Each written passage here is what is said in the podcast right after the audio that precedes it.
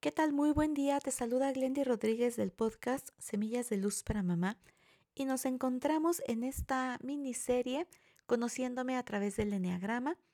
Ayer vimos el eneatipo número uno, que era el perfeccionista, y hoy vamos con el ayudador, el eneatipo número dos, que sus características fundamentales, esta es una aproximación para irnos conociendo y lo que estamos haciendo es brindarte esta primera información que te permita ir reconociendo estas características en ti y en tus hijos para ver cuáles son sus retos más relevantes y de esta forma podamos ir impactando en esa relación de armonía que buscamos en tu familia.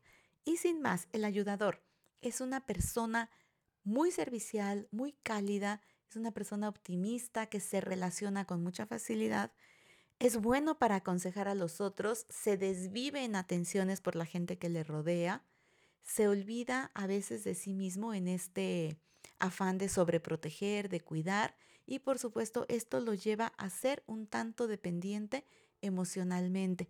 Por eso sus principales retos, y esto va a ser de suma importancia sobre todo si tú estás notando que tu hijo es de estas características, porque tiene que ver con aumentar autoestima con reconocerse, valorarse, respetarse y esto por supuesto lo va a llevar al segundo reto que es enfocarse en sí mismo, no en un afán egoísta, sino no estar como tan al pendiente de los demás como empezar a ver cuáles son sus propias necesidades y así su tercer reto es aprender a autocuidarse.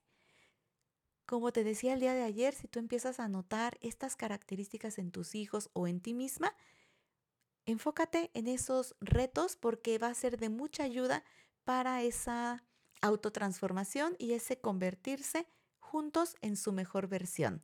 Así que bueno, vamos a continuar mañana con el eneatipo número 3, que es el realizador, el que ejecuta.